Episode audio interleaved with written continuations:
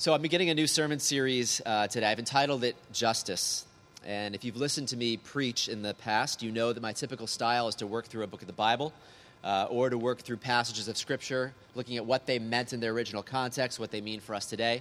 But usually, about once a year, I'll do a sermon series that is a little more topical, particularly if there's something I feel is relevant to us or to where we are at as a culture. Last year, I did a sermon series on lament and suffering because a lot of us were dealing with suffering and loss, and so I wanted to take some time to look at what the Bible has to say about lament and how we handle our suffering. And this fall, I'm going to be doing a sermon series on the topic of justice. This past year and a half has been uh, noteworthy for a couple things. One is the pandemic, and the second has been this increase, I would say, in our culture on the idea of social justice. Those of you, if you work for a school system or a large corporation, you've probably received some kind of education over the past year where they're trying to get people to stay in step with the way the culture is going on conceptions of justice. And I've been wanting to do a sermon series on this since the spring, but the problem is it's a huge topic, isn't it? I mean, you talk about justice and you look out in the world, and there's people talking about prison reform and immigration reform and LGBTQ justice and women's rights and vote, voting rights and racial justice, and it just gets overwhelming. And so, as I you know, decided to start tackling the subject, I quickly became overwhelmed by not only the range of subjects, but the amount of voices and competing voices and perspectives on the concept of justice. So I don't feel entirely ready now, but I don't want to keep putting it off. I want to dive in and I want to say, what does the Bible have to say about this topic of justice? And before I dive into Genesis 1 1, let me give three opening comments about this. First of all, this is not going to be a political sermon series or a social science lecture series. Our church is not a captor to any political party, and I'm not here trying to convince a church to become Republican or Democrat. My concern is the kingdom of God. My concern is that we be faithful to God and to His word and what He says. That's my concern. I don't want to get caught in the weeds of specifics like immigration reform or welfare reform, things that are not really my lane. I'm a pastor, I am not a politician. I also don't want to get caught in the weeds of social science. Certainly, I'm going to touch on theories that are out there and where these ideas are coming from, but I don't want to get caught in the weeds of things that I have not gone through school and been trained on. Again, I'm going to try to stay in my lane. I'm a pastor, and my primary goal is to help you to know Jesus, to follow him better, to be faithful to him. And so I want to give you principles that will hopefully help give you a biblical worldview to help you discern what justice is biblically. How do you respond to the messages that you're hearing out there? So that's my first mention. It's not a political or social science sermon series. Secondly, I recognize this is a very dangerous subject to tackle these days. These are the sort of subjects that can get you canceled, you know, can get the internet mobs coming after you if you say things that are out of step uh, with what the competing and the, the uh, you know with what today's culture is teaching. But I think it's vital that we tackle the subject as a church. It's vital that we bring the Bible to bear on, on what justice is all about.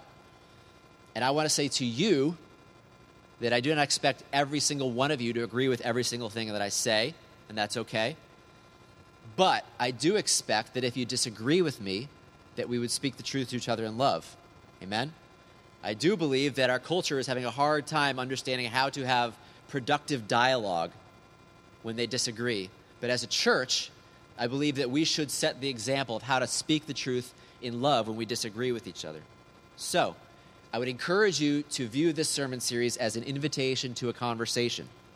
If I say things that you feel like missed the mark, if I say things where you feel like you have experience or, or uh, a perspective that would inform me, help me better understand something, then I encourage you to open your mouth and speak to me. I encourage you to say, hey, Eric, I think you missed the mark there. I think you got that wrong. I think you missed part of, the, part of it there. That's okay. Let's speak the truth in love to each other. My hope is that I'm going to speak with compassionate conviction. That I'd speak with conviction as to what God's word says, but I would also speak with compassion, knowing that I'm dealing with people here. So, the third thing I want to say before I start first of all, it's not going to be a political series or a social, you know, uh, a, a social science lecture. Secondly, I recognize this is dangerous territory, so let's speak the truth and love to each other. And then thirdly, I'm convinced that the Bible has the best approach to justice. And I'm convinced that wherever you see other justice movements taking root in this world, it's because we've missed the mark as the church, right? If we were truly living out what God's word says, I do believe that people would see how well we love our neighbor. And there wouldn't be a need for other competing justice systems to arise. And so, my primary purpose in this is to speak to the church. It's not so we can gather together and wag our finger at the culture, at the world for acting like the world. It's so that we can take a hard look at ourselves and see if we are executing justice the way God has called us as a church to execute justice. So it's primarily for Christians, it's primarily for the church to take a hard look at themselves in the light of God's word. But if you're not a believer, if you're a seeker, then that's okay. I believe there'll be something for everyone in this. So, having said all that, let's begin in the beginning. I think if we're going to understand justice, we need to begin at the beginning with who God is. And again, this is going to be more of a deep dive into one verse than looking at a, a, lengthy passage today. So it's a different approach than what I usually take. But I just want to begin with Genesis 1 1. In the beginning, God created the heavens and the earth. Again, I'm going to be going through many sermons in this series on justice, and so I'm not going to try to bite off more than I can chew in one sermon. I'm not going to try to answer every question, but I want to begin where I think we need to begin, which is this that God created the heavens and the earth.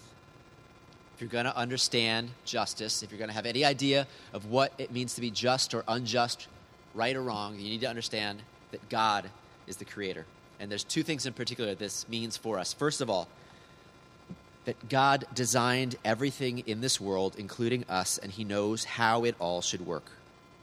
If God is the creator, means He's the designer. That tree out there, He designed it. That squirrel running out there, He designed it. And you, He designed you as well. That's what it means that He's the creator, that He is also the designer, and then He knows how it should work. A couple passages, Revelation 4:11, "You are worthy, our Lord and God, to receive glory and honor and power." For you created all things, and by your will they were created and have their being. You created everything, God. John 1 3. This is talking about Jesus. Through him all things were made. Without him nothing was made that has been made. Pretty comprehensive, right? Everything out there that has been made was made by him, by God through his word, Jesus Christ. He created it, he designed it. And because he designed it, he knows how it should run. My wife is a tag sailor. She loves to go on Saturdays out to tag sales, find things, bring them home. And every once in a while, she'll bring home things like a lawnmower where brings it home and it's like, all right, how does this work? And I have two options, right? I can either just start tinkering and try to figure out and see, like, well, maybe if I pull on this or turn this, it'll work. Or, thanks to the internet, I can go online and I can enter the model number and I can search for a manual and I can read that so that I know how to get this lawnmower to work because there's someone who designed that lawnmower.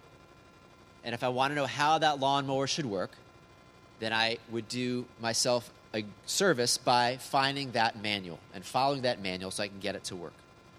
If God created us and designed us, we would be best served to understand how He has created us and designed us to work, what our purpose is. It's so important to start there that God has designed us. And if we want to know how to live, what our purpose is, we start there. Because again, if you step back and think about it, how do you know if anything is good or bad unless you know its purpose, what it was created for? Right? How do you know that this thing in my hand right here is good or bad? It depends on the purpose, what you use it for. If I take it and start hammering nails with it, say, you know, this is a really bad hammer because that's not the purpose this was designed to do. This was designed to click through slides. And when I use it for that, I say, oh, it's good. Because you have to use it according to its purpose. If you don't know what its purpose is, what it was designed for, how do you know if it's good or bad, right or wrong, just or unjust? So again, we need to start there. There's a lawnmower. He designed everything in this world, including us, and he knows how it all should work. Secondly, second thing it means that he's the creator is this that he is the Lord with authority over everything. He created everything and He is Lord. He has authority. He rules over everything. Colossians 1 15 to 16 says this about Jesus He is the image of the invisible God, the firstborn over all creation. For by him all things were created, things in heaven and on earth, visible and invisible, whether thrones or powers or rulers or authorities, all things were created by him and for him. Again, pretty comprehensive, isn't it? Everything was created by him and for him. He is Lord. Everything that exists exists for him, to honor him, to serve him, to bring him glory. In other words, you're not God, you're not Lord, you're not in charge the universe does not revolve around you. There is a God, He is a creator, He is Lord over everything. So that's the first and most important thing when we're going to talk about justice is to start at the beginning that God is the creator. Therefore, He has designed everything. He knows how everything should run. He knows how everything should work, what its purpose is. He's Lord over everything. Everything was created by Him and for Him. Now, Studies show that our culture is moving away from belief in a creator. You probably can't read that, but I just copied and pasted a Pew Research poll here that tells us that over the last 12 years, well, not 12, but from 2007 to 2019, so in a 12 year span, the, peop- the number of people who identified as Christian in America dropped from 78% to 65%. Okay, so in a 12 year span, a 13% drop in those who identify as Christians. And on the flip side, the number of people who are religiously unaffiliated, who call themselves, you know, who are called the nones by the N O N E S, by the Pew Research Center, rose from 16% to 26%. A 10% increase in those who would say they are religiously unaffiliated. Now, there might be a belief in God among the religiously unaffiliated, but it's not a belief in the Christian God, they're saying. They just there may be a God out there, maybe a supreme being, but we would not call ourselves Christians. Okay? So there's an obvious shift going on from belief in a creator, a designer, who we look to for our purpose and for how to live. There's an obvious shift going on from that to more and more people saying, there is no creator, there is no designer. I can live as I see fit. I am a self creator, I'm a self designer. I don't live according to a creator, I live according to myself. It's a message that more and more people are believing that says, I answer to no one, that happiness is found not by conforming to some external standard, some God, some church, some institution out there. Happiness and joy is found by looking inward. Who am I? What do I want? Look inwards and then give expression to that and then expect everyone out there to affirm whatever it is that you have expressed. This is the way the world is moving from looking to an external authority to looking internal as your authority, and then expressing that and expecting everyone in the world to applaud and affirm that. Charles Taylor called this the mark of the age of authenticity. It's a big buzzword these days. He explained it this way I mean the understanding of life which emerges with the romantic expressivism of the late 18th century that each one of us has his or her own way of realizing our humanity, and that it is important to find and live out one's own, as against surrendering to conformity with a model imposed on us from outside by society or the previous generation or religious or political authority. Sound familiar? This is the cultural waters in which we are swimming more and more. We're not going to conform to some external standard. It means it's important to look within and then give expression to that.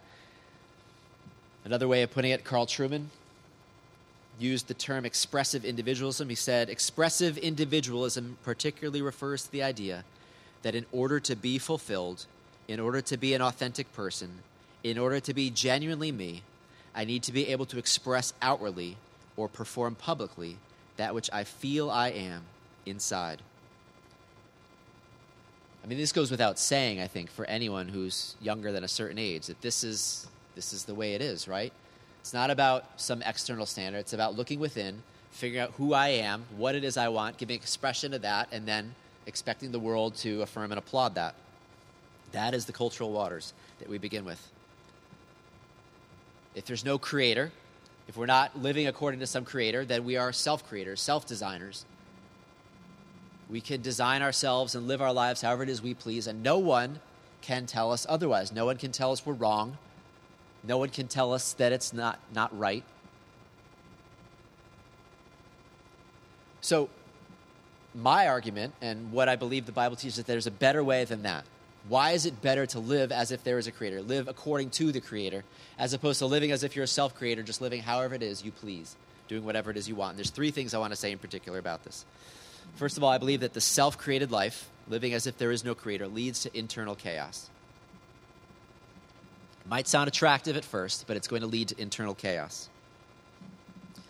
Now, many of you know the rates of anxiety and depression are kind of skyrocketing these days.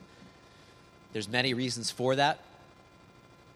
But one reason is this, I believe, that as you kind of get away from belief that there is a creator who designed you and that that's what it means to live is to live according to the creator's design, but instead you move towards a life where you just choose for yourself however it is that you want to live, it leads to internal chaos. To people very anxious about what it means, how I'm supposed to live, who I am.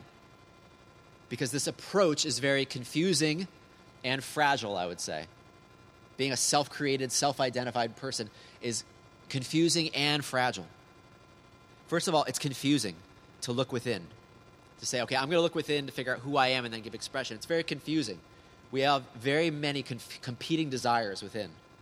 I mean, even simply as saying, like, as you grow up, there may be someone that you love that you want to live with, and there may be a career that you want.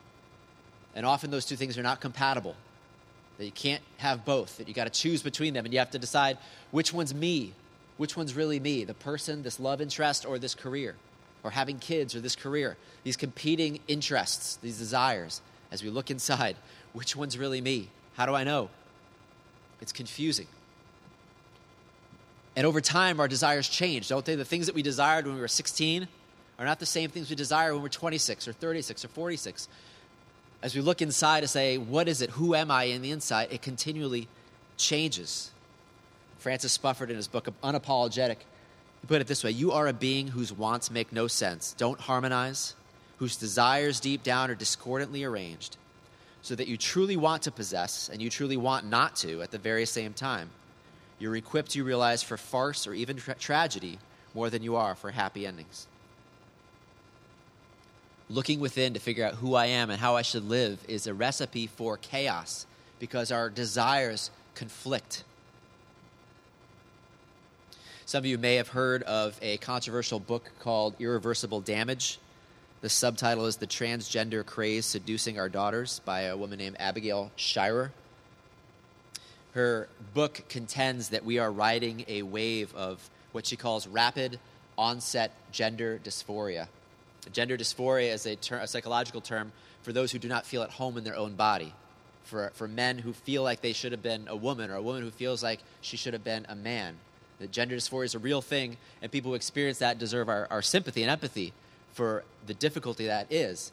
But she says she's seeing this rapid onset gender dysphoria among teenage girls that looks at, she looked, for example, at a study in Britain that showed over the last 10 years there's been a 4,000% increase in girls identifying as transgender. Now, that could be that, be, that as it becomes more uh, something that's accepted by the culture, that more people feel comfortable saying, Yes, I am transgender. Or it could be what she called social contagion, that as there's more influencers out there and more peers identifying in that way, that you have girls who are already feeling some angst about their bodies and, and who they are and coming to figure out their identity, more and more saying, okay, that's I must be transgender because I don't feel right in my body. And she, in writing this book, cautioned against that. You know, that again, this is the sort of thing that people's desires and, and wants change over time, and is that they look inside what they feel when they're 15 or 16. For many people, is not going to be the way they feel when they're 21, 22. But if they're undergoing irreversible surgeries, what's going to happen when they're 22, 23, looking back and saying, Why didn't anyone tell me that my desires, my wants would change? It's confusing. Our looking within for our own desires is confusing. It's not only confusing, though, I think it's also very fragile. To look within to try to discover our own identity is not going to work. It's going to lead to chaos because it's a fragile way of living. Again, it means looking within, saying, This is who I am. I give expression to this, and I expect the world to affirm that and accept that. It's a very fragile way to live because we can't validate ourselves. We need people to validate us. We need people to affirm us. We need the opinion of others. No matter how much we try to say, you know, you do you, you be whatever it is, and don't care what the crowd says. It's just impossible. If the whole world says that you're ugly, but you say, no, no, I'm beautiful, good luck with that. Right? Good luck not believing the opinion of the world. Good luck believing, you know, everyone else thinks I'm a terrible person, but I think I'm wonderful. We're relational people. We do need the validation, affirmation, opinion of others. So, what happens when we try to just look inside and then give expression to that and then expect everyone to affirm and applaud us? What happens when people say, you know what, I disagree with you? I think the choice you made is not a good choice. There's a derogatory term these days that people use, the term snowflake if you've ever heard that. The, the term gets thrown, thrown out there because it's, it's, it's a term that is saying that there's a lot of people out there who seem to be very ultra sensitive to any sort of criticism. That if you disagree with them, that they feel like they are being attacked, that you are invalidating their existence. There's this outrage that happens instead of being able to just have discussion, dialogue about things. It's a very fragile way of living to look within and then give expression and expect the world to applaud and affirm when not that's not going to happen. There's always going to be people who think you're wrong and think that the way you're living is wrong. Again, this is what happens when you remove a creator. When you remove a creator and you try to live a self created life, it leads to internal chaos. And secondly, I think it leads to cultural chaos as well. It's not just about internal chaos. Again, what's going to happen over the years as we more and more move to a world where everyone can say, This is what I feel and what's right for me? Where the whole world is just saying, This is what's right for me and you can't tell me otherwise. Will it lead to harmony and peace? More likely than not, it's going to lead to more and more chaos, division, and hatred. For example, again, as I mentioned with the transgender thing, in 2014, Facebook offered 58 options for gender in 2014. They changed. And I'd say this again this is not meant to be ridiculing in any way. I'm just letting you know this is what the culture, the way the culture is moving. Okay? So they offered 58 options for gender. And then they changed it a few years later and they moved it to 14 plus a custom field. At first, you're like, oh, okay, now there's only 14, but obviously a custom field means create your own gender, basically. It means you can enter whatever it is you want, you can express yourself however it is you want. Now, again, let me say, there are men and women who experience gender dysphoria who do not feel right in their bodies, who struggle with that. And they deserve compassion, they deserve empathy. And if that is you, you are welcome here. And I hope you'll feel loved. This is not about calling out individuals or anything like that. I'm making a statement about the way the culture is moving as we remove any idea of a creator we're moving to a place where we've blown by the whole transgender thing to the whole you can create your own gender and be whoever it is you want and no one can tell you otherwise or they're doing violence to you. There's new videos out all the time on youtube and tiktok and everywhere that just are people saying hey here's a new way you can define yourself. Here's a new way you can define yourself a new gender pronoun a new a new way of saying these are again a list of a lot of you know pronouns out there that you can use so, my point is this again, if we're all self creators, self definers, no creator out there, we can just choose for ourselves how we live, then who is there to, can anyone tell you you're wrong? No. Can anyone tell you you are mistaken, that something, how, what you're doing is not right? No. If you're a self creator and a self definer, who is anyone to tell you otherwise? Is this leading to freedom? And a better world? Or, more likely, is it leading to internal and cultural chaos? That's where I would argue that it's going. Without a creator, you can't ground right and wrong, justice and injustice, if there's no sacred order, if there's no creator. It's just personal preference. It's an important phrase, right? If there is no right and wrong grounded in a creator, a, it comes down to personal preference. I feel like this is right. I feel like this is wrong. Okay. And that's as far as you can go, except if one wants to shout louder than the other one. No, you're wrong. This is right. No, you're wrong. This is right. If there is no creator, then, as it said in Judges, in those days Israel had no king. Everyone did as he saw fit. That's the world that we are moving towards. If there's no king, if there's no creator, then everyone does as he or she or they sees fit. And there's no one who can tell you otherwise. But there's a better way, I believe, and that's the third point from this, is that true freedom and true joy and true happiness is found not in the absence of restriction and throwing off the shackles of conformity to a creator, but it's found in submission to our design. It's not the absence of restriction, the absence of a creator, but in submission to our design. The way I see it, our culture is moving more and more to where freedom and happiness is found from not conforming to any external standard, but doing whatever you feel is right on the inside, throwing off the shackles of parents, religion, society's expectations. As William Shakespeare put it so many years ago, this above all, to thine own self be true. It's expressive individualism. This is what I feel, who I am, so I'm going to express that, and everyone needs to affirm that. Or else they're doing violence to my character and who I am that we believe we're essentially good people with good desires, and therefore we should be free to live however it is we want to live, and everyone else should affirm that. But I want to argue that true freedom and true happiness is not the absence of restriction, it's found in submitting to your design. And if you look around the world, you will see that this is the way the world operates, the natural word, world. Consider some analogies. Look to the fish. Okay? So, what if the fish is like, you know what? I'm tired of this whole swimming in the sea thing. I want to live on dry land. Enough with all these shackles and restrictions put on me by my parents. I want to live on dry land. What is going to happen to that fish as he jumps out to live on dry land? He will die because the fish was created and designed to flourish in the water. What about the bird who says, I am sick and tired of being out here in the air? I want to live in the water. I want to swim like the fish. What is going to happen to that bird who says, I'm tired of living according to this, these, these shackles? I want to be free. That bird is going to drown. What about if you play the piano or any other instrument? What about if you say, you know what? I don't care about these rules of the instrument anymore. I'm just going to play whatever keys I want, however it is I want to play them.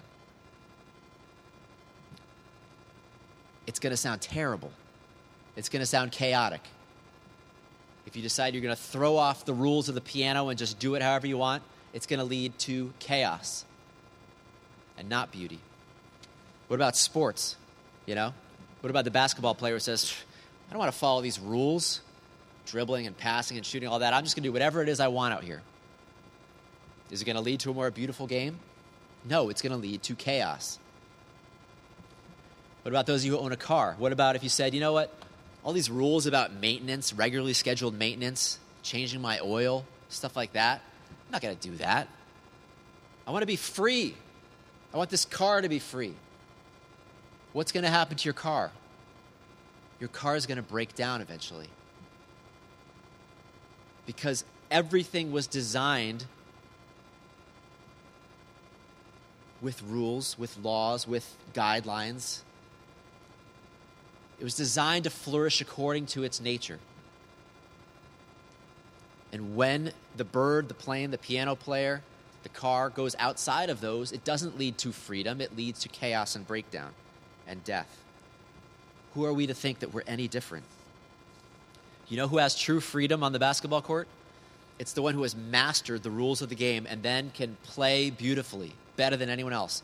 You know the piano player who has the most freedom?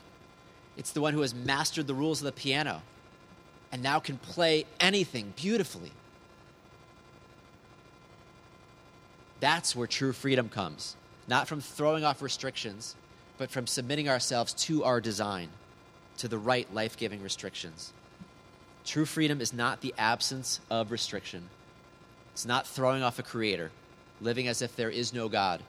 True freedom is found in submitting to the right restrictions, to the life giving restrictions, living according to your design.